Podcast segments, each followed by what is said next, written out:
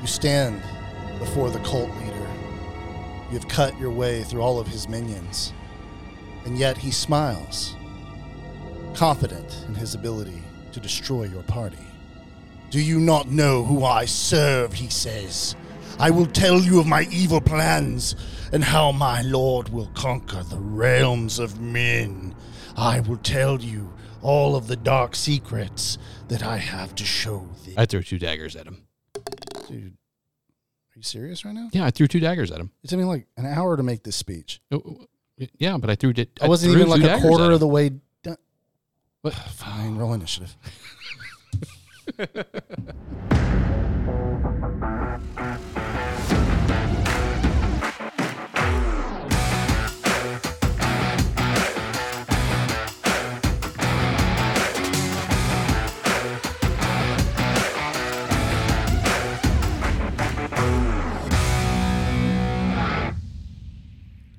Yeah.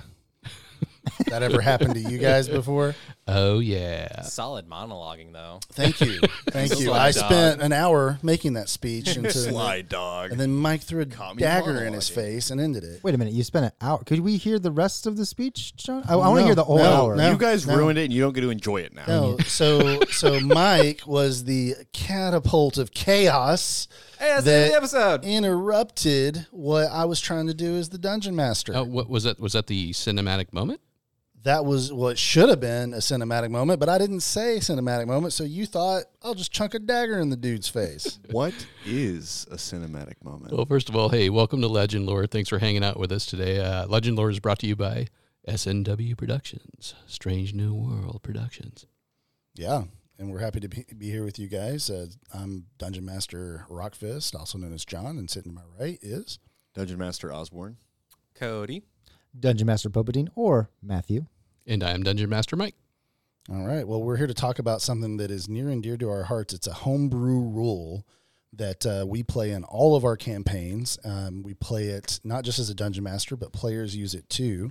Uh, but it's a little rule um, that I'm proud to say I, I came up with, or at least I coined the phrase. So I'm trademarking this. Matt Mercer, you call me if you want to use this. We can talk. Okay.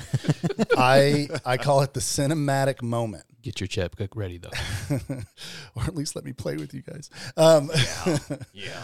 so I, you know, the cinematic moment is this rule, homebrew rule that we have, where as a dungeon master, I would say in that scenario, um, all right, cinematic moment, and then I would start giving the speech, and all it really means at its core is that we are in a narrative moment. And if you think about like anybody that's ever played a video game, you might call it in a video game a cutscene, right? It's a moment in the game where you just have to pay attention to the story, and then you know after this that part's over, that little clip is over. Now you have control of your character again, and things kick back up. Um, but I but I created this rule for the exact reason of what you guys just heard at the beginning. You know, as a dungeon master, have you ever just been like, come on, man, let me give you my villainous speech. Like, let me move the plot forward with some information or something. And then you have that one player, we usually call him the catapult of chaos, who just goes, nah, man, I don't want to hear all this. I'm just going to attack him while he's in the middle of his speech. Was there one moment in particular, John, where a player was kind of doing something that you didn't want them? Well, not that you didn't want them to, but you had that moment of you were building up, and then that player just said, "Oh, I threw two daggers at him." It's it's a, it's exactly what happened. And when I used to play a lot in high school, you know, of course, you're playing with high school guys, and uh, mostly they wanted to fight and uh, kill things, and um, you know, they they didn't really want to give you as a dungeon master the ability to even like say anything, like as a villain or whatever. So when we started playing Curse of Strahd, you guys know I am a big Strahd fan. So uh, if you guys listening have a problem with that, sorry, you're wrong. I'm right. Strahd is cool, and I think Strahd ha- is just the best at just giving those villainous monologue type speeches. And I said that is not getting interrupted in this campaign, and that's where it really kind of came to be. I, I remember after we finished Death House and we were put into Barovia, or like the the the, the, the pre-game speech kind of thing that you gave us was like, listen, guys, here's the homebrew rules. It's called cinematic moment. Whenever I say it, you guys can't do anything. You got to listen because you are not ruining my cool dialogue that I spent hours working on. Yeah. And Yeah. that's exactly what it's for. It's to protect most of the time the DM's prepared experience, but also for players to be able to interject with something badass. I, I think it's really good because let's say you've got players on the table that are really enjoying the story. They love the dramatic monologue. And then you've got, you know, whoever. Jimbo who likes to just fight. Yeah, you've got Jimbo playing Boblin the Goblin who just wants to be a monkey wrench in the story and, and kind of ruin the cool drama that the, the table is building. Yeah, and absolutely. You know, and one of the things that what I like about this is that it began as that cinematic moment, uh, just for the villains, basically, right? To get a little dialogue in, to give a moment to maybe even describe the things in detail, what's what's going on around you as players. But we have evolved it now that our players are taking cinematic moments, All which is time. awesome because it just completely helps them live their story. And feel cool. Yeah, and the other thing what I, I really like about it too is it sets up a whole new level to combat often. Like when you have that cinematic moment, and our cinematic moments have also evolved not just for for the monologuing of the villain, is that when we're in that cinematic moment, we know that the bad guys might be talking, the players may be responding, and oftentimes it sets up a very intense situation. Absolutely. Uh, we've really described it as a maybe a monologue so far, but it can be a dialogue. It could be a Yep. player calling out, or sorry, the DM as the big bad evil guy calling out a player character and saying, "You have foiled my plans."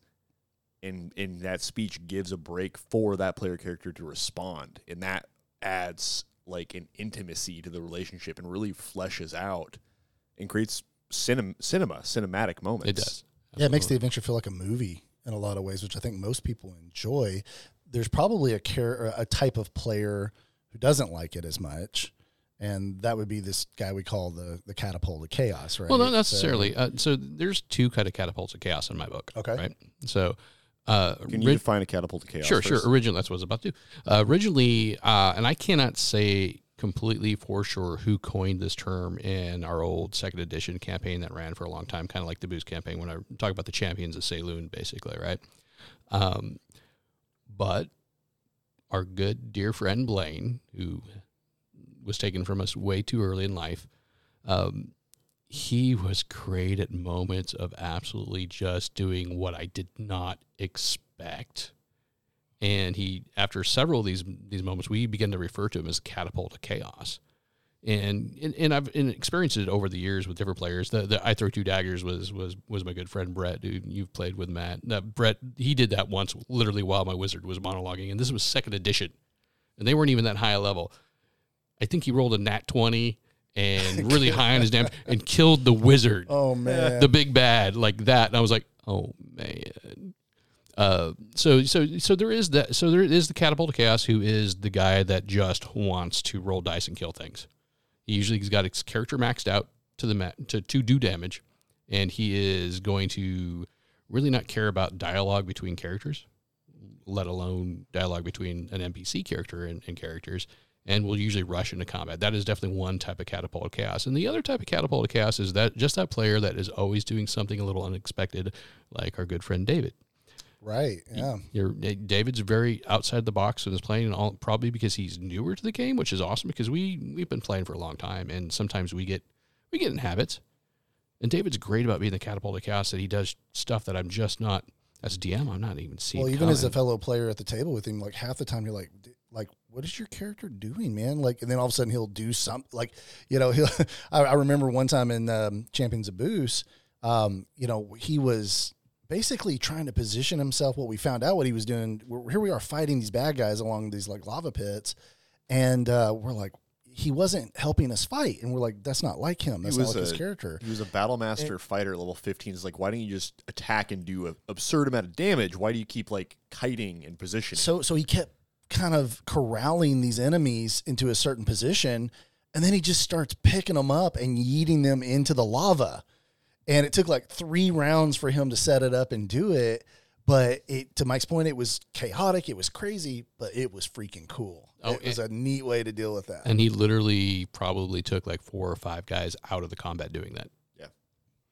Creative solutions. So, so a catapult of chaos, you would say, then can be somebody who is also just doing things that nobody expects. Exactly. So it's not necessarily a negative. Yeah, it's not necessarily a negative. I mean, there there are definitely times where I played with it as a negative. Uh, you know, especially when you're talking about like you're you're in a role playing situation. Maybe you're trying to come to an accord with an NPC, and then somebody runs out of nowhere and hacks at him with a sword, and all of a sudden you're like, okay, all that stuff I was just doing. Those persuasion checks I just made, deception, whatever I'm making, they're all out the door because we're fighting now because this guy just got attacked. Oh, so I was just gonna spin off what Mike. He already kind of covered it, but what I was had a, I had a moment where I was playing a Star Wars game before.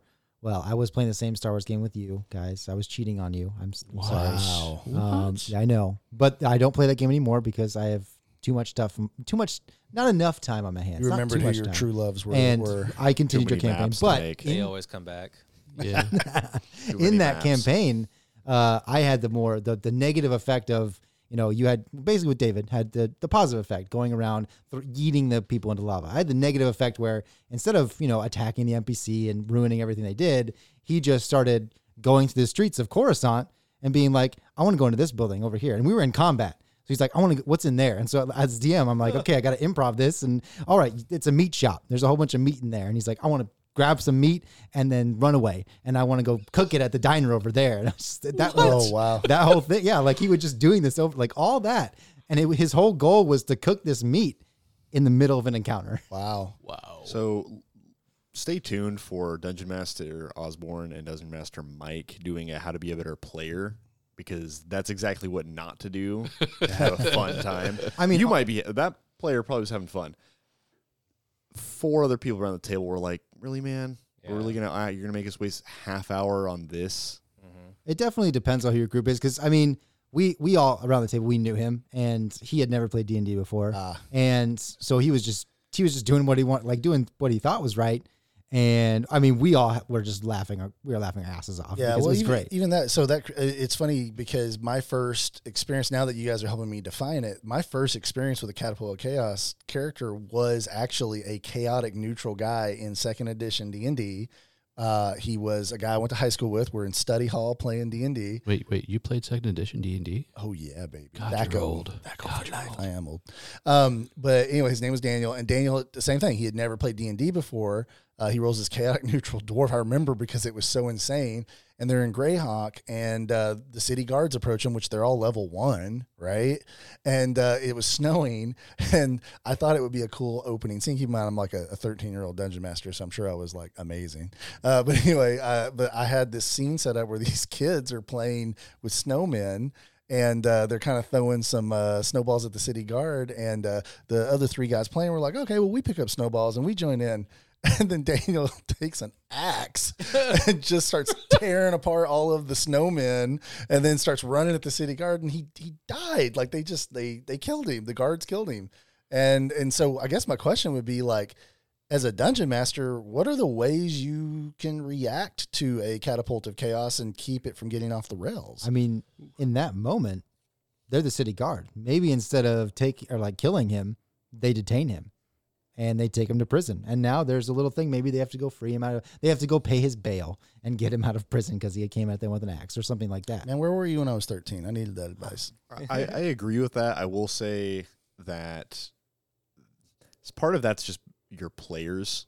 I you can't. I don't think that you should adapt the story that you made and three other people are appreciating for the one who is honestly choosing to be almost a nuisance to a degree. So, so is it okay as a dungeon master to just say, "Hey, your character wouldn't do that in this situation," or like I know That's that's, a a, heavy that's topic. That's a that's a heavy- heavy that's a whole heavy thing, topic, but yeah. I but I think it's related to what we're talking about. So, like, would you as a dungeon master, you know, that's a break in case of emergency kind of thing, right? But Yeah. would you do that in that scenario? You know what? Great example. You could, as a DM, you could turn that into a cinematic moment, and the DM could do the conflict revolution, what resolution of what happens between the guards and him. Yeah, absolutely. That's actually a good good point. Uh, I think there's there's so much more that we can explore with cinematic moment that uh, that we haven't. I mean, it's it's really evolved for sure. Yeah. But there's so many different things that we can do with that on so many levels. One of the things that we do that is an extension of that is um, after defeating an enemy is how does he go out? Yeah. Mm-hmm. Right. Yeah. Which extension I, which it. is, you know, Matt Mercer was, I think, one of the first ones that ever brought that to the screen. But I've always brought that in and I know you guys have as well. And I think it's in a way it is a cinematic moment. It's a mini cinematic moment about the how the death blow happens, right? I mean, it's kind of that like uh, endorph- endorphins. Mm-hmm. Uh, I mean, obviously endorphins for killing a person. I'm not. I'm not trying to. I'm not trying to say anything about that. Uh, But an evil defeating a person. threat, Defeating in a threat imaginary Matt, Imagine- you like to kill people? it's like it's like you're playing Call of Duty or something like that, and you're you're winning, and you're. I mean, you're killing. You're, you're winning. Right. You know, but it's kind of like that where you have that endorphin moment, and you you're the one that does the final damage, and then I look at you and I'm like, I'm calculating the damage, and they're just like, oh man, did I do it? Did I do it? and then you get that. How do you? How does he go out? Yeah. and then they get to actually describe how that person goes out. And I love doing it even with not with like the biggest NPC or the biggest bad person. I like doing it with regular NPCs Yeah, just because taking out waves of minions. yeah, because it feels cinematic for that moment for that person to have sh- they have their role play moment. Yeah, they're able to put absolutely. The spotlight on them. and it's also a good moment for like I I, I use this a lot and and with uh, with the how they how do they go out cinematic moment.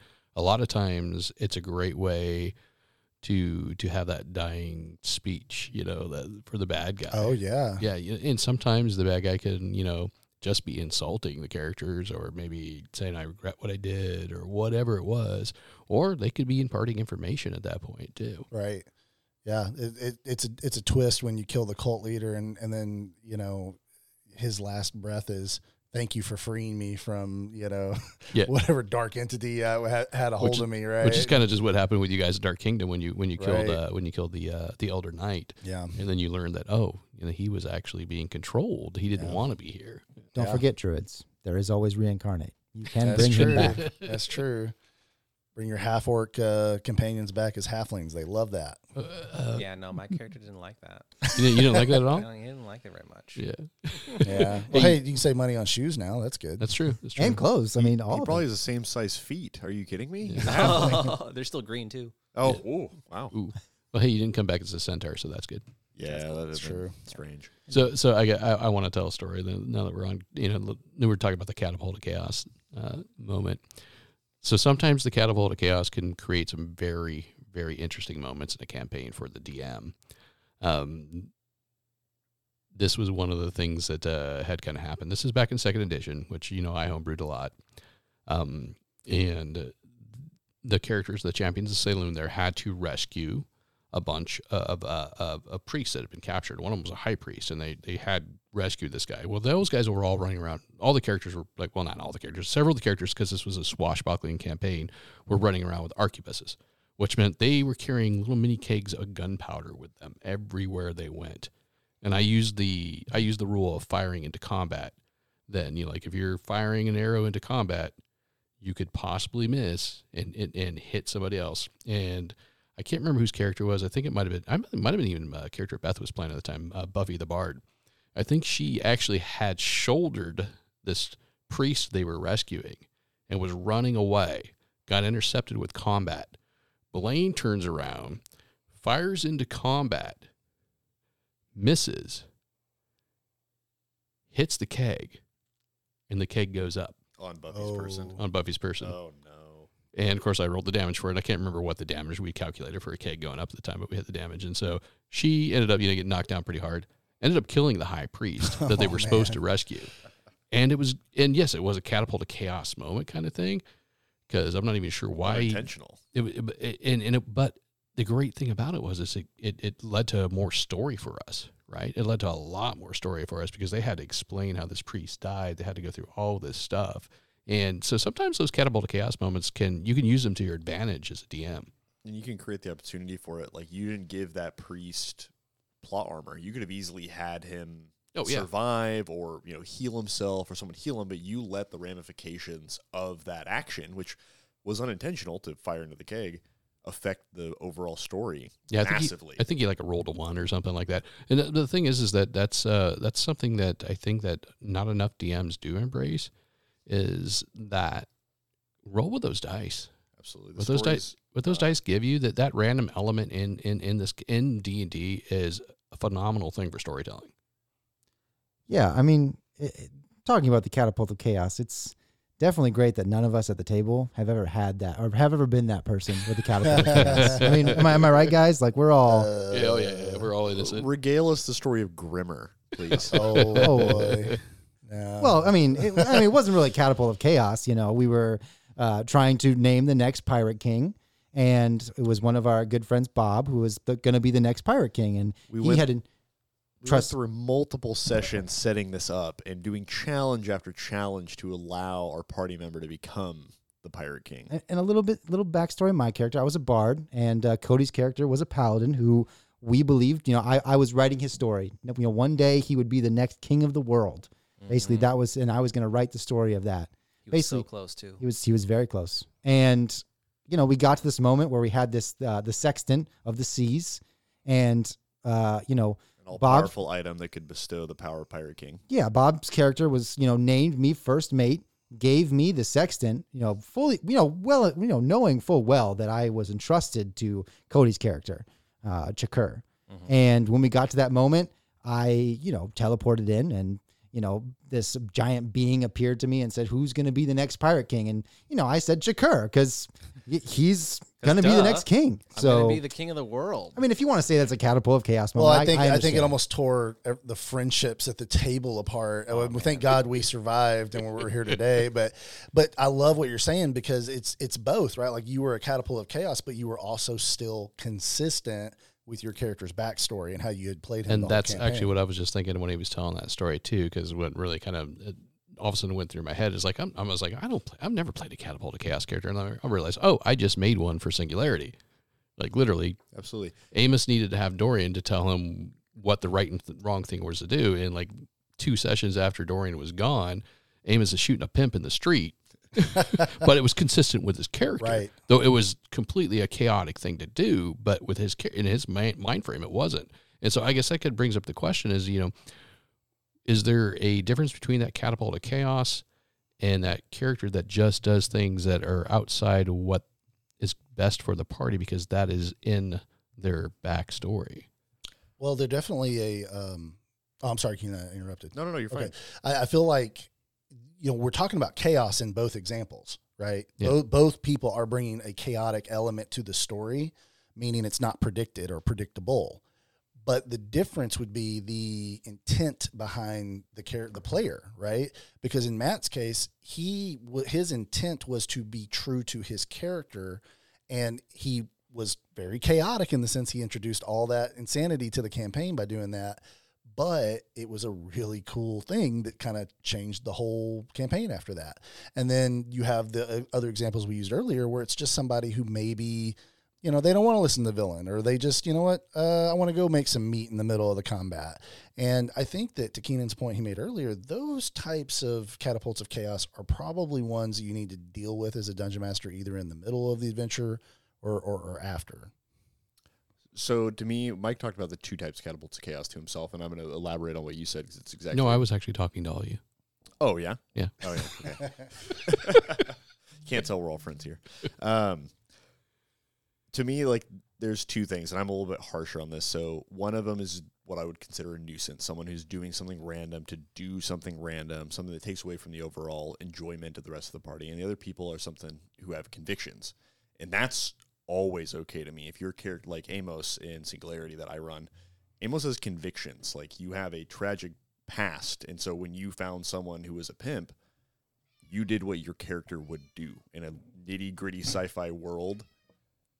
You did exactly what you do, and that's not wrong. Like it might change the narrative, it might change what happens right there, but it doesn't mean that. Sorry. no, no, you're good. Um, what you did was right, and same with Grimmer. When Grimmer did that, like, of course, me as a character and me as a player was pissed because we worked so hard for it. Did it make me not like Matt? Absolutely not, because it was what your character would do, and that's where I draw the line. Is it something that your character actually would do as a real living, breathing person? So I really, is. I really still don't like Matt to this day. I just want to let you guys know that uh, we just need him to do maps Yeah. for, for everything. So, oh, Oh, did, okay. did he? Do you think he heard that? So this, the mic. this uh this part of the topic talking about uh, staying true to your character and and actually being true to the character, not just being kind of an annoying player, um, kind of makes me think of the the Avengers movies again. And Tony Stark is probably the definition of the chaotic character. Uh, like the the entirety of him just building his armor is kind of a chaotic moment. Him, him choosing the color of, of his armor is kind of a chaotic moment. And then everything that he does is just like, I don't feel like doing that. I'm gonna go over here and do this thing. I'm gonna go over there and do that thing. Oh, you want us to to organize? Uh, actually, wait a minute. No, fuck, scratch all that. No, no, I, I, I get where you're going. No, though. Like yeah, he, that's- he he did whatever in the moment he wanted to do and didn't care what anyone else thought character. about it. Yeah, I mean, I- the, the and he created, and by the way, he created a lot of problems. If you really want to think about a lot of the things that happened in the Marvel uh, cinematic universe, Yeah, Ultron and that that was just Tony being Tony. Yeah. He does, but just to talk about the Marvel Cinematic moment, cine- cinematic universe, he shows the most development about the Thanos problem because in Iron Man three, he is terrified. He's having panic attacks, knowing that if he doesn't have his armor or anything goes wrong, they're not going to be able to stop the next invasion. So it wasn't just that it was random.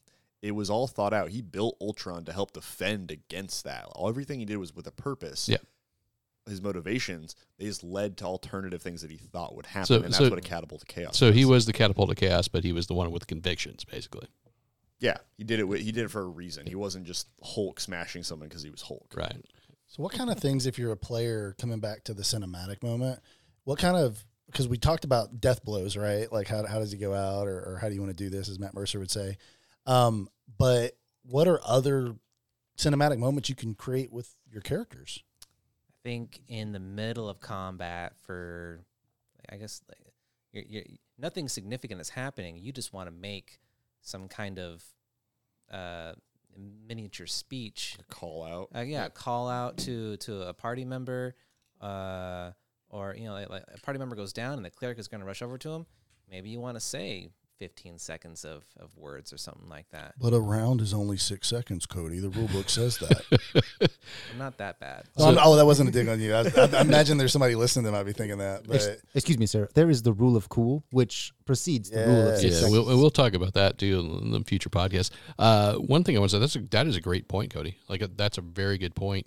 And uh, but one thing I want to make clear because I don't know if we made this clear already in what we were talking about the cinematic moment is that we actually have above table phrase and we literally say either as a DM cinematic moment or the character if they want to have one will say cinematic moment and that's when kind of which is great because it's a cue and everybody at the table knows at that point that we're just going to stop what we're doing. We're not going to roll dice. We're not going to do anything. It's clear this person has the floor right now. Can I throw one nuance to that? So what what we do, the DM obviously is God, right? So he can say or she can say cinematic moment, and it is what it is, right? Uh, what I like about our group is, as players, we usually will ask if we can have yeah, a yeah, cinematic yeah, moment. absolutely. right? Yeah, yeah. And I think that's really important because you don't want you know people to just be you know you want to be like cinematic moment. Uh, I find the staff of power that was buried here a thousand years Yeah, ago. yeah. I'm right? sorry. I'm Uh, sorry. Um, I, I, I, I, I was unclear on that. Thank you for clar- for clarifying on that, John. That definitely yes. Yeah, the, the players ask can I have a cinematic, cinematic moment, and they're always asking in the right frame of mind. It's just something that they want to talk about. That's that's pertinent to their character or the Right. story. And Well- as a DM, you can say no and say, Oh, yeah. you don't know, like you can't say that back to the bad guy. He already is taking his action. Yep.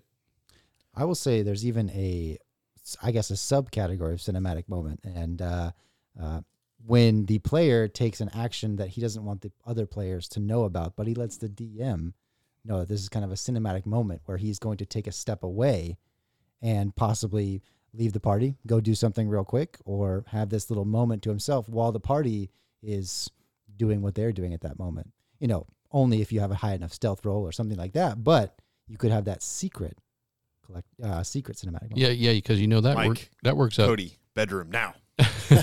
This phrase has been uttered many times. Yes, this yeah. I, I I always I always like to take players aside uh, sometimes for a moment. Bedroom. It's Uh, because it's usually quiet in there. oh okay. you know, because we're because I'm not in there doing, doing things. Uh, so, but as I said, what Matt was just talking about, and that's cool. And we have definitely done that in the past. Uh, sometimes it does not work out for the best. Nope. It can be very dangerous when you do that. Uh, ask David and, and uh, Surefoot Sam, the halfling, as he went off and almost got himself killed by a magic user, By a wall mimic. by a wall mimic, actually. Yeah, So you guys are saying it's a good idea to split the party. always. I love Well, at- splitting the party. That's a, that's going to be another podcast. At- I love it. because it is. It is if you want to create drama, Yeah. you split the party. It's not that much more work for the DM, at least not for me, because it's literally just like I, I, I pay attention to you three for fi- two minutes, I pay attention to you three for two minutes, and then it just goes back and forth. And so much cool shit happens. For me as a DM, I love it when you guys split the party. Okay, I I think this falls into it. I don't think we were expecting about talking about this uh, to talk about this, but I think that what we should talk about then briefly, going off the rails because that's what a catapult to chaos does. Oh yeah. So not in depth, but a catapult to chaos takes a DM off the rails, off maybe not you know hard rails is the story following, but it, it throws a DM off is what a catapult chaos does. That's Well, basically exactly what that is, right? I honestly think, look, man, you know this. I've told you guys this before. I love it when you guys surprise me. I love you when you take things off the rails, as long as it's not so. It's, it's not that that crazy off the rails where I'm like going, oh, we all decide, well, oh, we're all going to go over here and we're going to murder this village, village of people. You know that kind of off the rails is bad. But like when you when you surprise, that's good, and and it's hard. You have to be adaptable as a DM, and that's something we can definitely talk about in the future. Uh, I remember when we were playing Strahd, we had a player named Rachel, and she was a bard, but in a previous game she played a rogue, and I, she kept trying to play roguey style of gameplay with her bard. And uh, John had this, uh, this this guy walking around with sausages, and is very kind of a lovable character on the surface, but turns out he was actually like really dark and evil. And Rachel wanted to go and investigate this dude.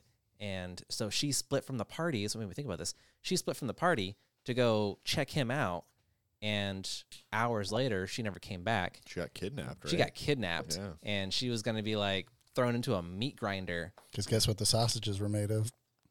Humans? and Soylent that's where- Green, baby. which which by the way that, that that moment for her taking that uh, off the side which could be considered her own cinematic moment really Mhm. taking it offside that's what really kind of led us there basically to, to finally uncover what was going on we were all suspicious well not all of us i think a few of us in the party were like super suspicious i know Chauvin was like super suspicious Yeah. like dude there's some i'm not eating that sausage something's up here That was a twofer. That was a cinematic moment where she took it upon herself to sneak out of the room from us, so we didn't know, and to follow him stealthily, right? And then it was a catapult to chaos moment because her doing that didn't reveal that he was just this friendly, lovable guy. She got kidnapped, and then that catapulted the story into, uh, I mean, I'm assuming, John, to where you didn't think it would go that session. No, actually, it was really interesting because I had designed his basement with the grinder and the Rottweilers and all that stuff. But then I thought, well, it'll maybe be next session, maybe the next, or maybe they'll move on from the village of Barovia and we'll never see what happens with that guy. He'll he'll still be there killing people and making sausages out of them, and you guys will be all the way out in Vallaki doing stuff, you know. But her doing that literally took the the party to that basement and had a big boss battle that was, I think, quite epic. It was It hard. was, it was very difficult, and it Huh. was badass and unexpected. and by the way this just talking about that moment is getting me very excited to be talking about the collective storytelling and player free agency Yeah. when we do- do that That's gonna be a multi-part. I think we know what our next uh, topic is. because I just, I just thinking I was just thinking about that like when you were talking about it, I was like oh my gosh I kind of I actually had forgotten about that moment that was a really big moment though for us. Let me let me throw something into the mix here. So um, you were talking about how you embrace and love these off the rail sort of chaotic moments, right? Um, I wonder though, and I mean this is a, a compliment to you, Mike. Like you're one of the best dungeon masters I've ever seen. Period. Not just that I've ever personally played with. You're one of the best DMs I know of, and I think it's a testimony to your skill as a DM and a storyteller that you embrace those things. But we might have people listening to us that are very new at being a dungeon master. Maybe they haven't done a whole lot of it. And I think it's okay to say to you guys that are listening, it's okay for you to struggle with these cat these catapult of chaos characters Oh, because absolutely. even a veteran DM it, it, it can throw you off your game when people do things you don't expect. But there's a certain I guess I guess what I would give you as advice is as much as you can lean into it and embrace it because it creates really cool moments. And so long as you don't have that one, like Keenan said, that one person that's just trying to wreck the game for everybody else, if it's not that, then it might be really cool what happens next. Yeah, absolutely, and and and you're absolutely correct on that. By the way, too, is that uh, look that's that's a strength of mine, and I know that, and I and so I lean into we all do right as DMs, we all lean into whatever our strength is. Uh, you're very good at creating um, uh, narrative moments where where you actually where you've actually pre-planned what you're going to say. I'm not so good at that. I'm not, I'm usually a little more good at winging things and doing stuff like that. So that's not er- something everybody's going to possess. And and you're right. You know what? lean into lean into it as much as you can and don't be afraid to shut it down too if you need to like as as the dm look if your players are good players they're going to be respecting what you're doing.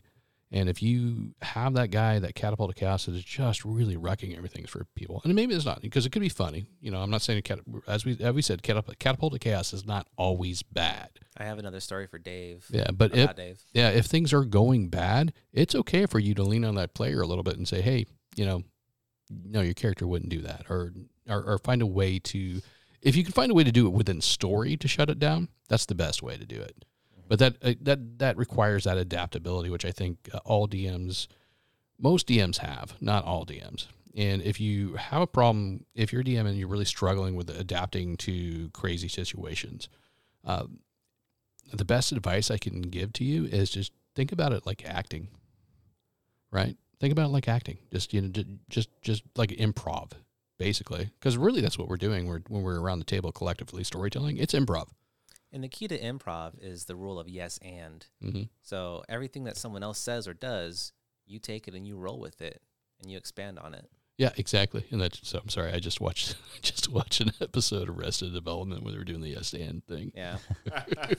uh, my girlfriend's got me watching Lucifer, and that's a reoccurring subject. One Yeah. of the characters takes improv classes and always talking about the yes and. Well, yeah, it, you were going to tell a story about David. You said, Yeah, go ahead. So this is kind of an example of Mike being a killer dungeon master and being able to really roll well with the catapult of chaos moments, and then also on you, John, for also rolling with those chaotic moments. And it was uh, that ghost pirate ship battle, Mm. and the pirate captain uh, had that green skull in his hand, and that, that was like his arcane focus. And I think it was a tough fight, and you guys killed it. And uh, as the captain's dying, he kind of falls over into the skull, is about to fall into the sea. And Dave is like, "I'm going to catch that skull." So, he goes, Chud cut his arm off. yeah. Well, so Bal- Bal- Balsar grabs the skull, and But- then he by the starts way- turning evil. By the way, rolled a nat twenty Yeah. to grab that skull. Oh, he rolled a nat twenty to grab Yep. the skull. Okay, And John rolled a nat 20 to cut the arm off. Yeah. It's a nat 20, and then Then it starts to fall into the abyss. And then nat 20, David snatches it. And we're like, but I, I think that's fucking uh, a great moment because I no one expected anyone to No. grab like it's an evil fucking skull. Why would you touch it? the th- like four veteran players. It was me. You were you, you I was not you were there, So it was but I me, heard Oh, you were- yeah, yeah. Charlie, and then Mike, the DM. We all just go, no, and he's he's like five sessions in, and he grabs the glowing skull, which to his newness created a really cool moment that Mhm. we wouldn't have done. We all, even though we all try to play our players or play our characters, we would have. We would have let that go because it's like, eh, glowing evil green skull. Maybe I don't want to touch that. Sometimes you can't help but meta. But he did it, and it made a great narrative moment. Someone might say that the the d20s in your game have a one in twenty chance to be the catapult of chaos. Oh, that's a good point. I would say a, a two out of Oh, twenty two out- because that twenty or that one, ones can be fun, just not when you're Cody. Not when you're me, and every roll is a one. Oh man, that, that every time we, we we do this stuff, guys, I start thinking of new things we can talk about. I really want to talk about the randomness of the die rolls Oh, and we what have you can do as a DM to to make that critical fail more interesting, right? Or as a player. Or as a player, yeah, absolutely. Well, uh, what kind of closing thoughts do we have on on cinema, cinematic moment and the uh, catapult of chaos? Well, I will say, uh, cinematic moment is just a great moment to stop as a DM or as a player. If you kind of reach out to the DM, or there's been some kind of spoken rule where you can stop and have that, it's a great time for you to explore that your character, or for the DM to have that monologue to go out to the players, something they prepared for this long time for the players to enjoy, and then eventually that might even turn into, as Keenan said, a dialogue. Um, and the catapult of chaos, I will say on that, uh, I am not a catapult of chaos. I am. I am. You're a liar. You're such a liar, Matt. You're you're kind of like a like a blueprint of chaos, and it's like a s- the slow construction over several weeks and months I like that. until that you know it's finally complete. And It's like I'm building my own Death Star. um, I guess my thing is for the cinematic moments, uh, as a DM and as a player, everybody comes to the table for you want you want to have fun, you want to feel cool. Okay, I can't jump across rooftops, I can't slay dragons, but my character can, and I live vicariously through my character while playing D and D. So use the cinematic moment to your advantage. Feel cool. If you got something that you took a week to prep, and you wanted to say it during combat or to the big bad, take your moment. That's your moment to feel cool.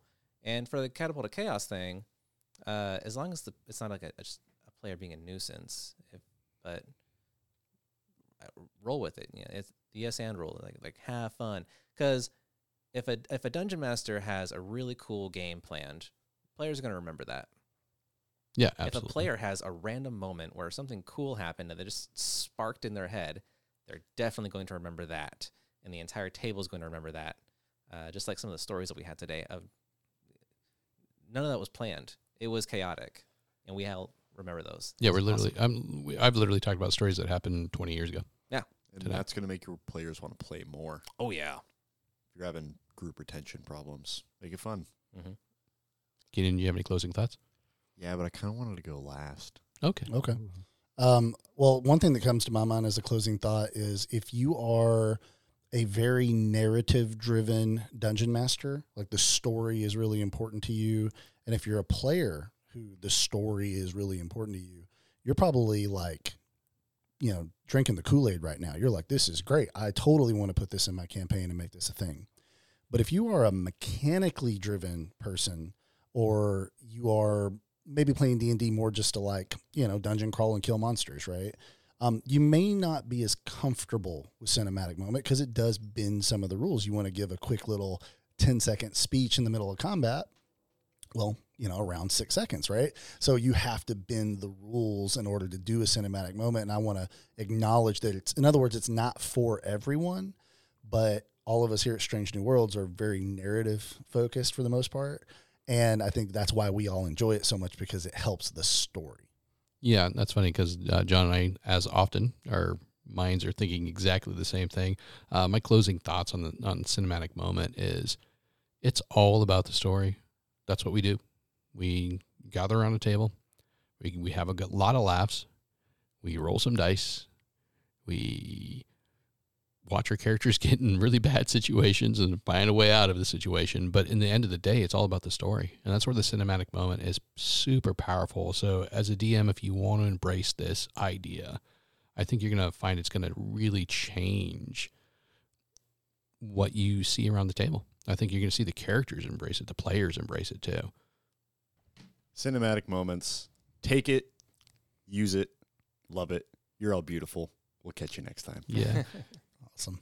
Yeah, so uh, if you like what you hear today, uh, definitely come by snwproductions.com and check us out. We've got our blog there. We've got uh, links to our shop there with all our downloadable content.